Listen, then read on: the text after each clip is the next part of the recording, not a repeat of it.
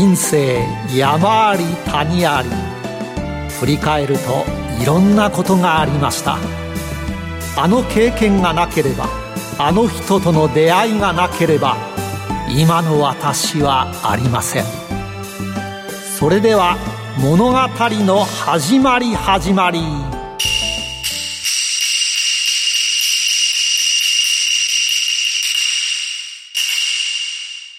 企業トップが語る人生波乱万丈。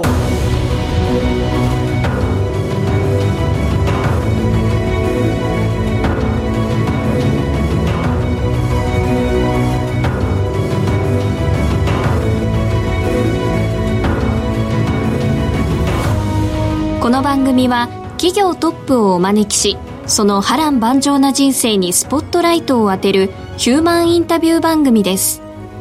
トップに上り詰めるまでのライフストーリーからどんな人生のヒントが得られるでしょうか。進行役は辻るなが務めます。それでは番組の案内人をご紹介します。SBI 証券客員マーケットアナリスト藤本信之さんです。毎度相場の福の神こと藤本でございます。はい今日のヒューマン楽しいんですよ。どんなところが楽しいんですか？ご自宅にペッパーくんがいるんですよ。結構新しいものを取り入れていかれる方なんですかね？そうですね。もう新しい技術に対してですね非常に貪欲な社長さんです。うん楽しみです。今日のヒューマンにもぜひご期待ください。企業トップが語る人生波乱万丈。この番組はヒューマンホールディングスの提供でお送りしますあらゆる人の自己確立をサポートするヒューマンホールディングス。証券コード2415ジャスダック上場ヒューマンホールディングスは、教育事業を中心にその人材育成のノウハウを活かし、人材、介護、保育、IT など数多くの事業を展開。国内から海外までグループのシナジーを活かし、社会のニーズに応える。証券コード2415ヒューマンホールディングスです。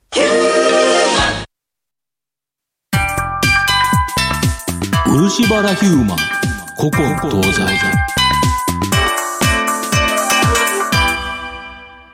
それでは今日のヒューマンをご紹介します。第10回のゲストは証券コード3798東証ジャスダック上場 ULS グループ代表取締役社長漆原茂さんです。よろしくお願いします。漆原です。よろしくお願いしお願います。さて藤本さん会社の紹介をお願いしますはい。東京都中央区晴海に本社を置く ULS グループはビジネス IT のプロフェッショナル集団です。高い技術を持ったコンサルティングで業界最先端の IT プロジェクトを成功に導いています。ULS グループの顧客は国内屈指の有料企業です。例えば全日空はその一社。国内線の予約システムをはじめ、いくつもの重要システムに関わっています。大手自動車メーカーのマツダとも長年にわたり取引しています。優秀なエンジニアがコンサルタントとして、顧客企業側のプロジェクトに参加し、あたかも社内の人間であるかのように共に汗を流す。企業が戦略的 IT 投資に取り組む時の、いわば伴走役を務める。これが ULS グループが多くの企業の支持を集めている理由です。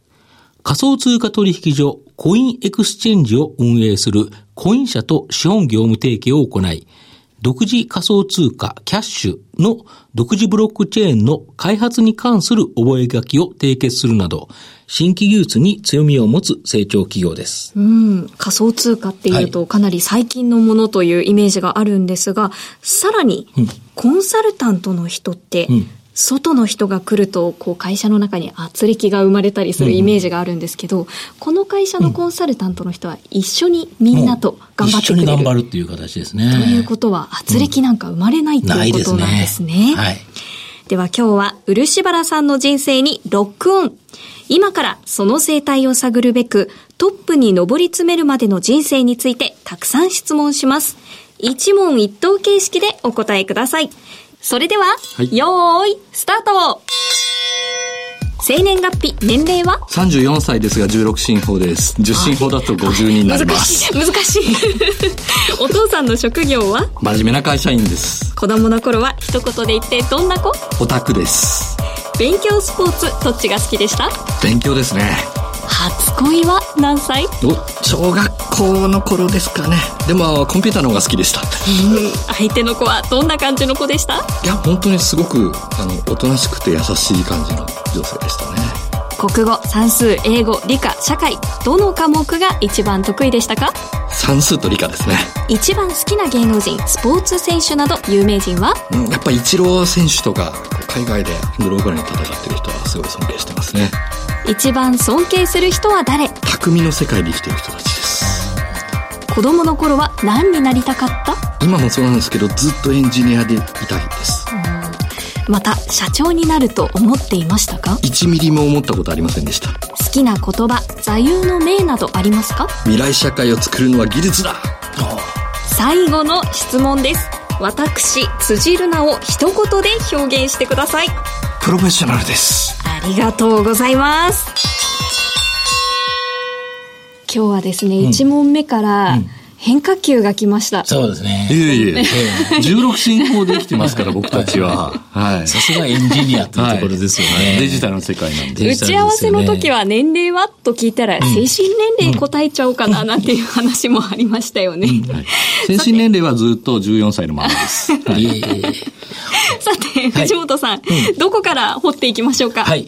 まあ、あの、社長がですね、東京大学を卒業した1987年っていうのは、はい。バブル真っ只中で、就職するか、はい。まあ、あの、大学院に行くか、はい。悩まれたそうですが、はい。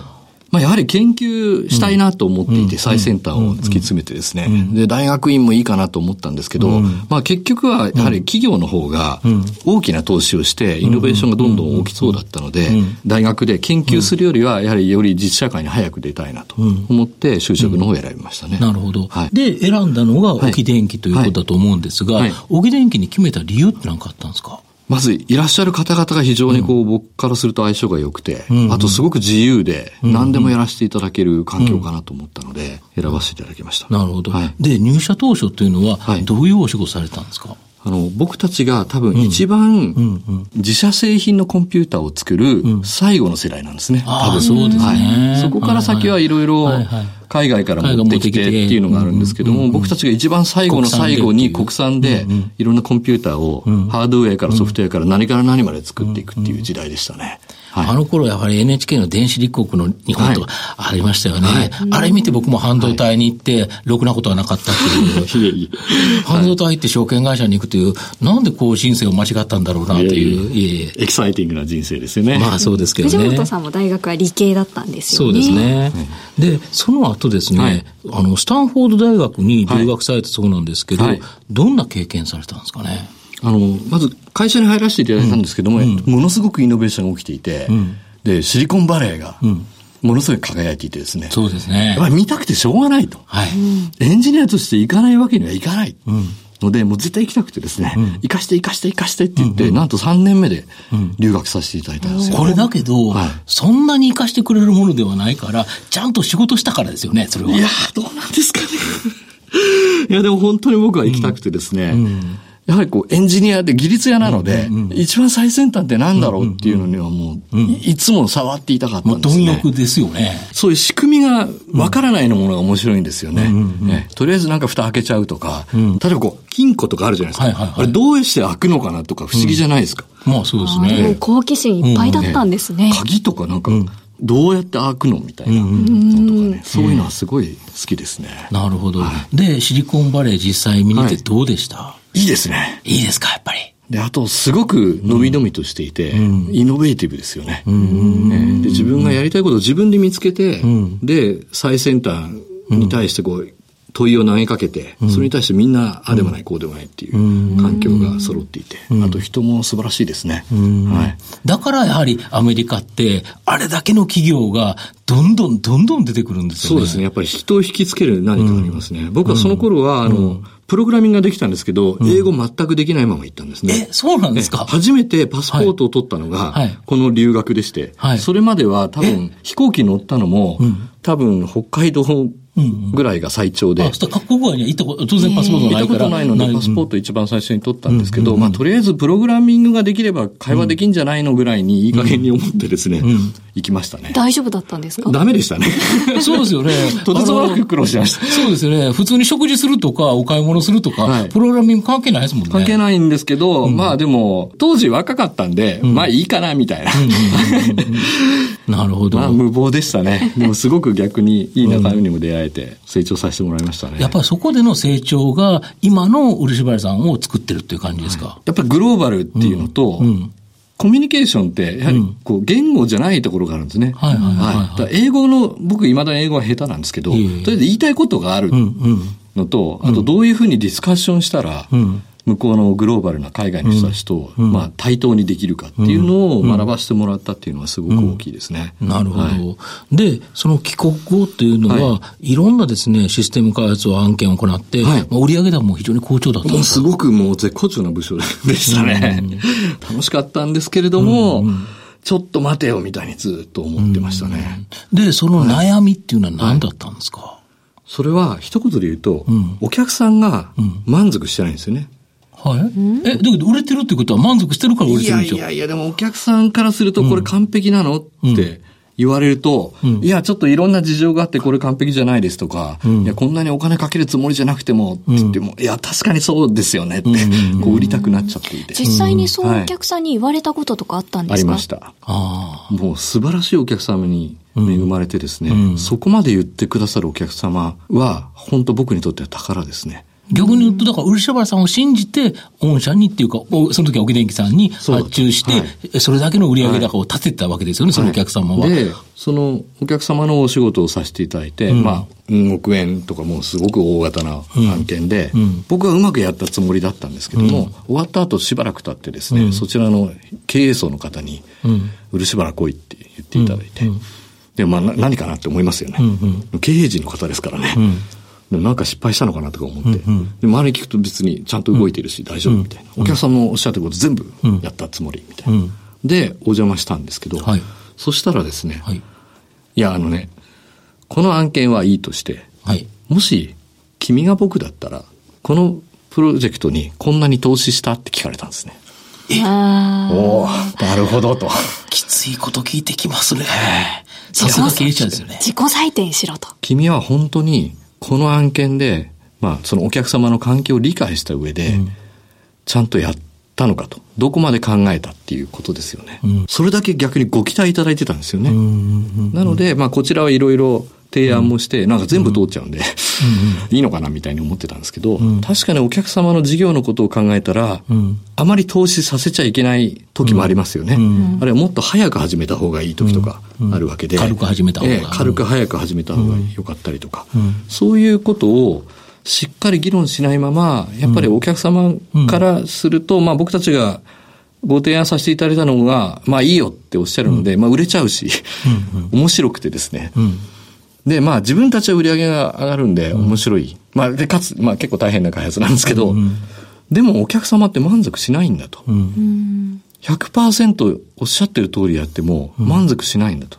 で、かつ僕たち実は分かってたよねって、反省するとですね、確かに分かってました。それはだからあれですよね、はい、社長がエンジニアだからですよね。それが、あの、営業マンだったら、はい、って言うと思いますけどね。僕だったら言っちゃいそうな気がするんですよね。いや、でもね、うん、お客様、例えば売り上げを伸ばす時っていうのは、最初売り上げ立ってないような新しいビジネスの時は、そんなに大型の投資しちゃったら重たいだけじゃないですか。そうですね。で、当時、ちょうどネットバブルみたいなのも90年代後半になってきて、まあ、新しいビジネスはたくさん立ち上がってったんですけど、はい、やっぱ片っ端から失敗しちゃうんですね、うん、お客様側でね。まあ、課題に、ええ、で、何でも IT みたいになってどんどん投資して、うん、で、かつなんか、どんどん品質は下がっていって、うん、とりあえずリリースすればいいかみたいになってですね、うん。うん、これは僕たちがやりたい仕事じゃないし、お客さんもそれ期待してないなっていうのが、すごい肌で感じられたんですね。それで、この2000年以降、ネットバブル崩壊後にですね、起業されたということですかね。そうです。なるほど。ネットバブルが崩壊しちゃったのに起業したっていう、まあ、大バカ野郎ですね。ちなみに、あの、最初は何人でどこでスタートしたんですか、最初はもう本当僕一人で。場所は？場所は虎ノ門の、あ、この近く、なんですけども、はい。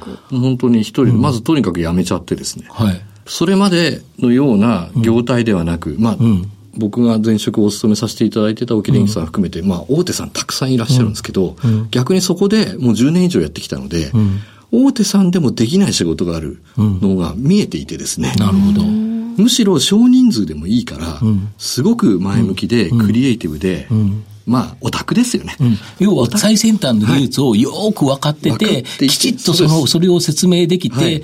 導入できるオタクが必要だったということですか、でかつお客様のために本当にやるっていうことをやりたくて。うん。で、僕もスタンフォードにいたので、そういえばシリコンバレーってエンジニアって輝いてるじゃないですか。でも、じゃあ大舞台でなんか仕事をしてるかっていうとそうじゃなくて、個々輝いてるんですよね。一人一人が匠の世界でお互いものすごい信頼関係で、で、プラスのオーラで働いてるんですよね。で、ところが僕がやっぱりずっと、まあお客様にお納めしてしまったようなプロジェクトっていうのは逆にどっちかっていうと守りが強くてですね。どうしてもここは失敗できない、これが。失敗しちゃいけなくて、受注するまではいろいろ、こんなのいいですよってお お伝えするんですけど、受注した後はもう基本言うこと聞きたくないみたいな。まあ保守的に、失敗しちゃいけないんで、まあ固くいきましょうみたいな。そうするとやっぱりつまんないのになっちゃって、お客様からしてもやっぱり期待値を上回るというのはなかなかできなかったと。まあここをやっぱブレイクスルーしたくて。で、そういう会社ってないのかなって見たらですね、なかったんですね。転職できないじゃんみたいな。逆に言うと、それだから自分で作った。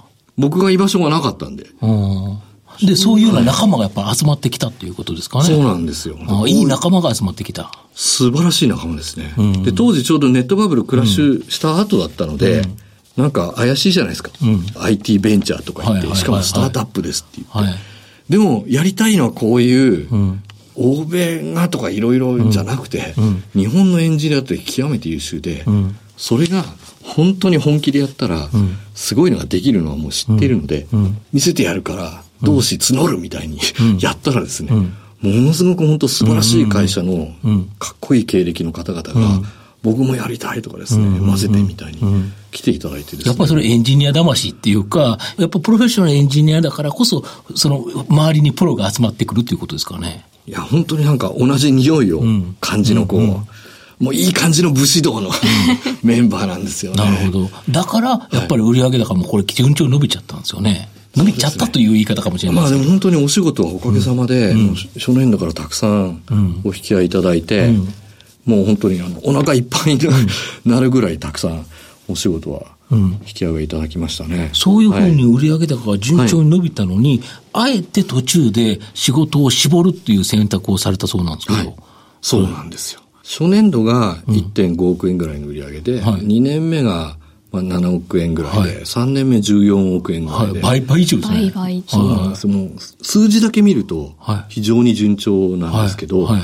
いや、実態はですね、もう、めちゃくちゃでして、メンバーもどんどん増えて、組織もチームもなくてですね、まあみんなでわーっと一つの案件やって、終わったらまた次わーみたいにやっていて、で、やはりこう、足りないじゃないですか。人も、物も何にもなくて。で、お客様から、まあ無理して受けるつもりもないんですけど、やっぱり結構無理してんですよね。え。で、面白い技術でっていうことをやっていても、だんだんだんだん人も足りないと、やっぱり外のパートナーさんにお手伝いいただいてってやると、やっぱトラブルも増えたりとか、品質が下がっていったりとか、だんだんだんだんなんか、あれっていう、なんか昔嫌だったようなのに、僕たち陥っちゃうんじゃないのみたいに。スタートした時の志みたいなのを持ち続けられない状態になってる。で、なんか、ふと振り返ると、いや、ここの延長じゃないんじゃないのって思っちゃってですね。で、まあ、あの、現場もある意味荒れてますし、すさんでますし。冷えええ。いや、僕たちどうすんだっけみたいにみんな言ってたタイミングがちょうど4年目ぐらいですかね。なので、もうここはちょっとそういうままで行ってたら、せっかくやる意味がないわけですよね。僕たち本当、やっぱりエンジニアっていうのはこう、仕事って芸術作品に近いので、命かけてますんで、それが品質が低いとか、こう許せないわけですよね。何のためにやってんだっけになっちゃうんで、もう立ち止まらざるを得なかったっていうのが、まあちょうど4年目ぐらいの時ですかね。で、この時に逆に苦しかったんですけども、その時いたメンバーと、ちゃんともう一回自分たち見直そうと、やっちゃいけないことを決めて、何でもかんでも受けるんじゃなくて、僕たちとしてやるべき仕事をもっと絞った上で、再出した方がいいだろうっていうタイミングでしたね。結局、どういう仕事に絞られたんですか、やらないことを決めたんです、あ、やらないことを決めたんですか、はい、やりたいことはもう分かってるんです。はいはいはい、もう全員一致して、何の、うん、もう初心を聞いたら、うん、何のブレもない。はいはい、もう超未来社会。はい、最先端の技術でワクワクするようなことをやろうって決めていたんですけども、うん、やっぱりお客様からの何でも受けると、だんだん違っていっちゃうんですね。で、数字は上がるんだけど、うん、なんかこれ普通じゃないみたいな、ところになると、どうしてもこう、モチベーションも上がらなかったりとか、品質が下がっていったりとか、起きてしまうので、そうじゃないと。で、僕たちしかできないようなところ。で、逆に数字を追わない。むしろ売上結果は最後についてくるので、結果伸びるはずだっていう前提で、もっと価値が高い仕事、難易度があえて高い。もうエベレストしか登らないみたいな。なるほど。なるほど。普通の散歩しないだろう、俺たちっていう。で、その代わり自分たちももっともっと新しい技術を取り入れないと登れないですから。でもあえてそれはみんなやりたくて来たよねって。要は厳しい道、厳しい山にどんどん登っていって、低い山はもういいと、ハイキングはしないということですか？簡単に儲けない。やらない、はい。そうしないと僕たちがおかしくなっちゃう。うん、この会社が存在している意義がない。それはすごいですね。で、そこから逆に会社がさらに好調になったんですね。はい、で、上場までっていうことですか？そうですね。それを決めてからは、逆にお客様には申し訳ないんだけど、うん、うちのメンバー仕事を無理やりできないので、じゃあ、きっちり最高のメンバーを揃えたタイミングでのみ仕事させてくださいっていう形でやらせていただくようになったんですね。そうすると、当然売り上げは一旦伸びなくなります。うん、だけれども中身がものすごい改善するんですね。で、一気に利益も上がるようになりますし、うん、非常にこう高い利益、で、あとメンバーが伸びると、より価値が上がっていくっていう事業体になっていくと。はい。なので、まあ、すごく堅調に伸びる形になりますね。で、そのモデルを確立してから1年半で上場させていただいてますね。これはすごいですよね。はいその後、リーマンショックっていうのがあったと思うんですありましたね。はい。大変でしたね、もう。うん、いや、びっくりしました、あれはあれで。これはどう乗り越えられたんですか、やはりもう周りもお客様も、とんでもない事態になってしまってですね。うんうん、で、当然僕たちもいろいろ覚悟したわけですよ。はい、で、新しい投資はできないし、はい新規の IT 投資なんかないわけですよね。で、逆に今、みんなグッとしまったんですよね。で、今いらっしゃるお客様から次お仕事いただけるかな、みたいにこう、心配になってですね、どうしましょうみたいになったんですけども、逆に、私たちの ULS グループとしてはですね、あの、しっかりとお客様からお仕事がむしろ増えたような感じになったんですね、あの時は。お客様からすると、外に出す仕事をどんどん減らしたんですね。そうすると、中で一緒にやってくれてるメンバーはむしろ必要になるので、もっとちゃんといてっていう、長くいてくださいみたいにおっしゃっていただいてですね、まあ、すごく僕たちは嬉しかったですね。はい。それぐらい入り込んで一緒に仕事をしていたっていうことですよね。要は、御社だけはシステム投資全部やめるわけにいかないから、もうここだけは残さなきゃいけない、中核だけをやってたから、そこに逆に集中したっていうことですかね。そうですね。あと僕たちやっぱりお客様のことが大好きですね。なのでお客様のやられてるビジネス大好きで、で、それを支える IT の醍醐味ってやっぱり、ある意味お客様以上にその醍醐味は、あの、信じてますので、ここからだけど、最先端技術って、ものすごく広がりますよね。ブロックチェーンからもうビッグデータ、IoT とか、もうシステムが山のようにいる時代がやってきますよね。もうこれからあらゆることが IT 化されていく感じですね。楽しいですね。楽しいですよ ね。今まで通貨っていうと、システムとあんまり関係なかったのが、これ仮想通貨とか出てきたし、本当にいろんなものが出てきて、で、IoT ってやると、何もかもがネットにつながるっていうことは、はい、そこにプログラミングは必要なんですよね。そうですね。ソフトウェア、あるいはハードウェアであり、うん、まあ IT のテクノロジーでいろんなものがより効率化したり、自動化したり、うん、あるいは本当に AI のような技術を使って、まあ予測ができるようになったりとか。はい。この最先端技術が ULS グループにあるんですよね。はいいや、もう僕たちそれが大好きで、うん、それをやるためにここにいるっていう感じですね。エンジニアとして、こう、匠として信じてきた道、エベレストしか登らないと決めてきたからこそ、リーマンショックも余裕で乗り越えることができた。高尾さんには登らないということですね。ここまでは、漆原さんの過去を振り返る、漆原ヒューマン古今東西をお送りしました。漆原ヒューマン、現在未来。ここからは現在、未来のお話を伺っていきます。先ほど、まあ最初に言ったんですけど、社長のご自宅にはすごくおしゃべりなペッパーくんがいると。はい、ペッパーくんいますね。すごくおしゃべり。あの、僕、あの、実はビデオを見せていただいたんですけど、はいすんごい喋りますよね。喋る、はい。ガンガンにチューニングされていて。社長自らチューニングされてるんはい、ですよね。全部の全てのプログラミングを僕がやっていてですね、あらゆる AI の技術が入っています。はい。賢いです。そうなんですよ。普通に、なんか人と普通に話してますよね普。通に話せます。家族のようですよね。家族ですなんか街角にいるペッパーくん、ちょっと、ん？っていう人が多いので。これが技術者の仕事です。見てみたいですね。はい。こういうのも、あれもペッパーくんが最初に販売された最初のロットで、もういの一番でクリックして。で、この前の時 iPhone X もすごい手元にあるんですけど、はい、もう速攻で、はい。次は新型 i5 なんですね。もちろん買います。はい。初日に手に入れないと気が済まない。はそれだけやっぱり技術に貪欲っていうことい。で。大好きなんですね。なるほど。あとこういうのってやっぱり、アートなんですよね。はい。で、作った人たちのいろんなうん思い思いとか魂とかが入ってるんですよね。ええそれをすぐ感じ取りたい。大好きです。なるほど。ちなみにあの、御社 ULS グループを一言で表現すると、はいどういうふうに表現できますか？もうお客様のために働いている匠集団ですね。匠ですか？匠の世界ですかね。これデータあれですよね、テレビ番組ビフォーアフターみたいに、このプログラミングがこうなったとかっていうのが、テレビ番組になるとすそごいね。れが、やっぱり誰がやっても同じじゃないんですよ。本当の匠が来てやると、やっぱりお客様のことを考えて、過剰な投資はいらないですし、必要であれば自分たちで机作っちゃったりして。はい。でねはい、ご先祖の方の思い出の品はいはい。全部入れてそうですよね。うん、で、おばさん泣いて喜ぶみたいな。こういうのが僕たちがやりたい仕事です。なるほど。社長の今の夢って何ですか？ずーっとエンジニアでいることです。ということはやっぱり10年後もですか？ひたすらプログラミングします。あと僕50年間プログラミングするつもりなんで。?50 年間。これから50年がすごく面白いです。いろんなものがソフトウェア化されて、で、そういうものが、なんですかね、そ使える人にとってみれば、何でも動かせちゃうんですよ。